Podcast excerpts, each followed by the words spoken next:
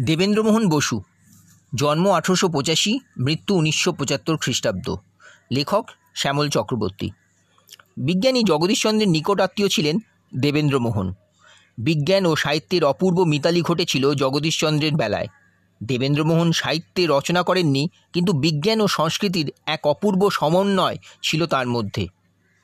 আঠেরোশো পঁচাশি সালের ছাব্বিশে নভেম্বর, কলকাতায় জন্ম হলো দেবেন্দ্রমোহনের। তার আদি বাড়ি ছিল বাংলাদেশে ময়মনসিংহে। বাবা মোহিনী মোহন ছিলেন খুব চৌখস মানুষ। হোমিওপ্যাথ ডাক্তার হিসেবে কাজ করে তিনি সে সময় খুব পশার জমিয়েছিলেন। আমেরিকায় গিয়েছিলেন। কাকা আনন্দমোহন বসু কম যান না। কেমব্রিজ থেকে প্রথম ভারতীয় যিনি অঙ্কে ট্রাইপস করেছিলেন। বাংলাদেশের রেনেসা আন্দোলনে আনন্দমোহনের নাম বারবার উচ্চারিত হয়। আঠারোশো আটানব্বই সালে এই আনন্দমোহনই ভারতের জাতীয় কংগ্রেসের সভাপতি হয়েছিলেন। দেবেন্দ্রমোহনের মা সুবর্ণপ্রভা ছিলেন জগদীশচন্দ্রের ছোট বোন। বহু অনাথ শিশু সুবর্ণপ্রভার আদরে মানুষ হয়েছিল। দূর দূরান্তের আত্মীয়দের ছেলেমেয়েরা তার কাছে এসে থাকতো পড়াশোনা করে বড় হতো। চোখের আড়ালে থেকে শিক্ষা বিস্তারের কাজ করে গিয়েছেন তিনি। বাংলাদেশ থেকে কলকাতায় এসে থাকবার গল্পটি সত্যি চমকপ্রদ। আঠারোশো সত্তর সালের কলকাতায় এলেন ওদের পরিবার। শিয়ালদা রেল চত্বরে ঘিরে প্রায় দুই বর্গমাইল জায়গা কিনলেন থাকবেন বলে। দক্ষিণে ছিল কেশবচন্দ্র সেন মহাশয়ের বাড়ি, পশ্চিমে ঈশ্বরচন্দ্র আর উত্তরে Raja Rammohan Roy.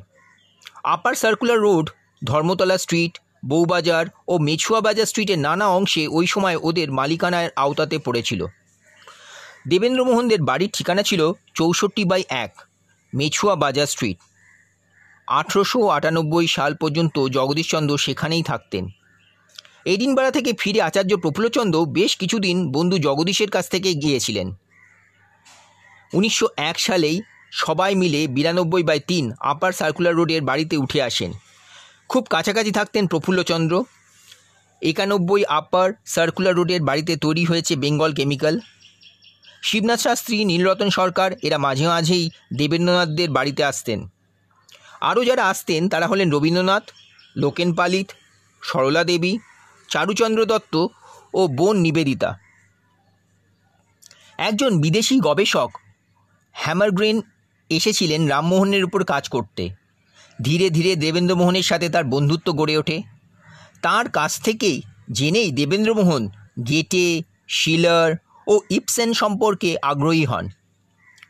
উনিশশো এক সালে তার বাবা মারা যান। মাত্র সতেরো বছরে কিশোর দেবেন্দ্রমোহন অভিভাবকের মতো পাশে এসে দাঁড়ালেন জগদীশচন্দ্র রবীন্দ্রনাথ ও জগদীশচন্দ্রের ছায়ায় নিশ্চিন্তে বড় হয়েছেন দেবেন্দ্রমোহন ব্রাহ্ম বালিকা বিদ্যালয়ে পড়া শুরু করেছিলেন দেবেন্দ্রমোহন খুব ছোটরা তখন ছেলে মেয়ে একসাথে মিলেই ওই স্কুলে পড়তো। এরপর সিটি স্কুলে। ওখান থেকে এন্ট্রেন্স পাশ করে প্রেসিডেন্সিতে এলেন। কিন্তু সংসারের হাল ধরতে হবে তাকে, তাই ইঞ্জিনিয়ারিং পড়াই ভালো। শিবপুরে ভর্তি হলেন দেবেন্দ্রমোহন প্রচণ্ড জ্বরে পড়েন বছর খানেক পর। বাড়ি ফিরে এলেন ম্যালেরিয়ার জায়গায় আর তিনি ফিরে যেতে চাইলেন না।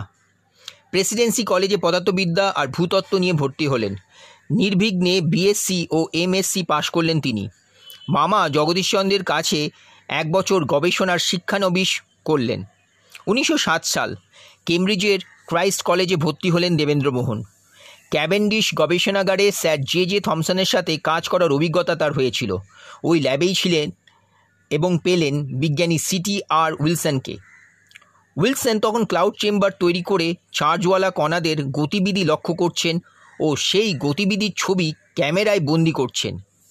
লন্ডনের রয়্যাল কলেজ অফ সায়েন্স থেকেও দেবেন্দ্রমোহন ডিগ্রি নিলেন আবার। উনিশশো তেরো সালের কলকাতায় ফিরে এলেন দেবেন্দ্রমোহন। বাড়িতে সে বছর ছিল খুবই আনন্দের আবহাওয়া। পরিবারেরই একজন প্রায় রবীন্দ্রনাথ নোবেল পেয়েছেন সন্তান দেবেন্দ্রমোহনের দেশে ফিরে এসেছে। সবাই খুশি? খুব। বেশি দিন বসে থাকতে হলো না তাকে। কয়েক মাস সিটি কলেজে পড়িয়েছিলেন। উনিশশো চোদ্দ সালে বিজ্ঞান কলেজের পদার্থবিদ্যার বিভাগে রাসবিহারী ঘোষ অধ্যাপক হয়ে যোগ দিলেন। ঘোষ ভ্রমণ বৃত্তি পেলেন দেবেন্দ্রমোহন দু বছরের জন্য জার্মানিতে গেলেন অধ্যাপক রিগনারের কাছে কাজ শুরু করলেন। রিগনারের খুব নাম ডাক তখন। চার্জের একক নির্ভুলভাবে মেপেছিলেন তিনি। দেবেন্দ্রমোহনকে বললেন রিগনার একটা ক্লাউড চেম্বার তৈরি করতো আলফা ও বিটা কণিকার গতিপথ শনাক্ত করতে হবে।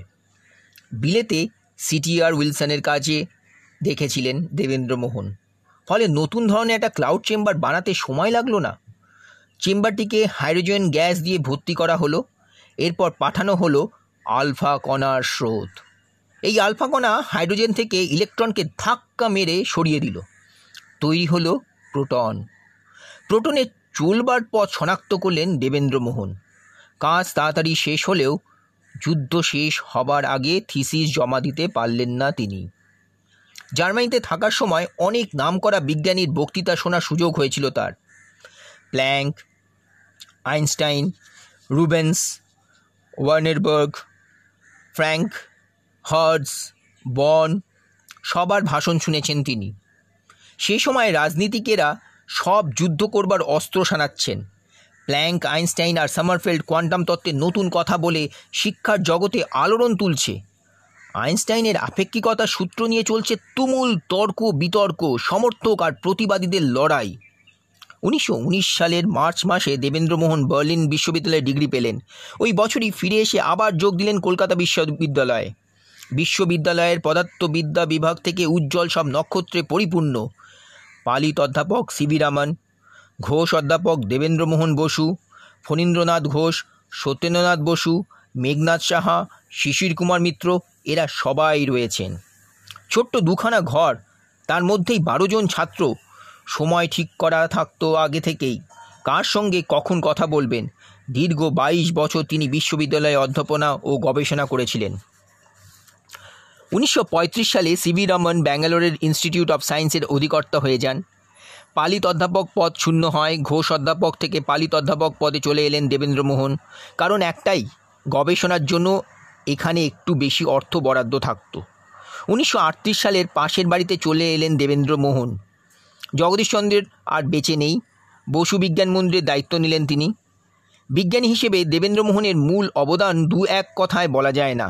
আমাদের দেশের মহাজাগতিক রশ্মি, কৃত্রিম তেজস্ক্রিয়তা ও নিউটনের পদার্থবিদ্যার জনক দেবেন্দ্রমোহন। ফটোগ্রাফিক ইমালশন পদ্ধতিতে তিনি মিউমেশনের ভর নির্ভর করেছিলেন। ভর নির্ণয় করেছিলেন।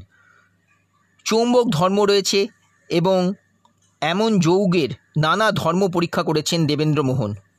জগদীশচন্দ্রের উদ্ভিদ শরীরবিদ্যার অসমাপ্ত গবেষণাকে বিকশিত করেছেন তিনি। উইলসন ক্লাউড চেম্বার সম্পর্কিত গবেষণা নিয়ে তিনি একটা মজার চিঠি পেয়েছিলেন। লিখেছেন জার্মানি থেকে অধ্যাপক T J train.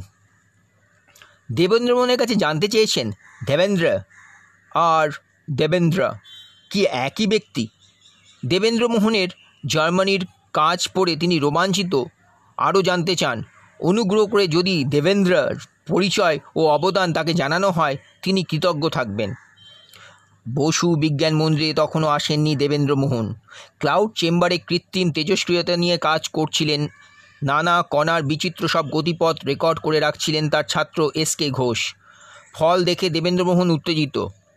Nitrogen nucleus বিয়োজিত হয়েছে। নেচারে সেই সব ছবি ছাপা হলো। বিজ্ঞান জগতের অন্যতম সম্রাট লর্ড রাদারফোর্ডও এই গবেষণাকে চিঠি লিখে অভিনন্দিত করেছিলেন। জটিল যৌগের চুম্বক ধর্ম নিয়ে পরীক্ষা করতে গিয়ে বিশিষ্ট বিজ্ঞানী স্টোনারের কাজ উনিশশো উনত্রিশে ত্রুটি দেখতে পেয়ে সংশোধন করেন তিনি। স্টোনারের সূত্র বলতে এখন আর কিছু নেই। আমরা বলি বসু স্টোনার সূত্র। চৌম্বকত্ব নিয়ে কাজ করতে গিয়ে দেবেন্দ্রমোহন রসায়নে বিশিষ্ট অধ্যাপক ও গবেষক প্রিয়দারঞ্জন রায়ের সাহায্য নিতেন। এই কথা বলতে তার দ্বিধা ছিল না। ফটোগ্রাফিক ইমালশন নিয়ে খুবই উঁচু মানের কাজ করেছিলেন তিনি। কিন্তু সবটা কাজ শেষ করতে পারেননি। পরে বিজ্ঞানী পাওয়েল ভালো মানের প্লেট জোগাড় করে কাজটা করলেন। পাওয়েল এই কাজের জন্য নোবেল পুরস্কার পেয়েছিলেন। বেশ কিছুকাল পর বসু বিজ্ঞান মন্দিরে এসেছিলেন তিনি।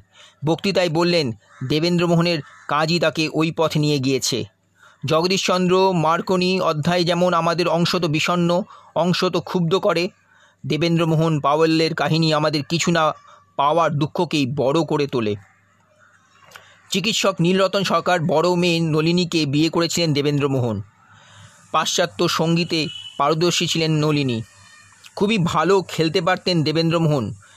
ক্রিকেট, ফুটবল তিনি নিয়মিত খেলতেন। অথচ এমন মানুষটিকে আর্থরাইটিস রোগে আক্রমণ করেছিলেন। আমরা ভাবতেই পারি না। বিজ্ঞানের বাইরে তার একটা জগৎ ছিল। দীর্ঘ আঠেরো বছর তিনি বিশ্বভারতী সাম্মানিক কোষাধ্যক্ষ ছিলেন। এশিয়াটিক সোসাইটির সভাপতি হয়েছিলেন। বিজ্ঞান ইতিহাস বিষয়ে তার পাণ্ডিত্য ছিল অনতিক্রম্য। এই বিষয়ে কত বই যে তার সময় বসু বিজ্ঞান মন্দিরে লাইব্রেরিতে এসেছে তা আজও গেলে দেখা যা- যায়। সমেন্দ্রনাথ সেন ও সুবরাপ্পার সঙ্গে যৌথ সম্পাদনা করে বের করেছেন বই a concise history of science in India Indian science news association তিনি অনেক শ্রম ও সময় দিয়েছেন। সায়েন্স অ্যান্ড কালচার পত্রিকায় তিনি ছিলেন আমৃত্যু প্রধান সম্পাদক। এই পত্রিকাটিতে অকৃপণভাবে লিখিত দেবেন্দ্রমোহন লিখতেন Debendramohan Indian journal of history of science পত্রিকারও প্রধান সম্পাদক ছিলেন তিনি। বিজ্ঞান ঐতিহাসিক হিসেবে রসায়নবিদ প্রফুল্লচন্দ্রের মতো ব্যক্তি তার না থাকলেও তিনি প্রথম ভারতীয় পদার্থবিদ যিনি বিষয়টি নিয়ে ভেবেছেন। উনিশশো পঁচাত্তর সালের দোসরা জুন দেবেন্দ্রমোহনের মৃত্যু হয়।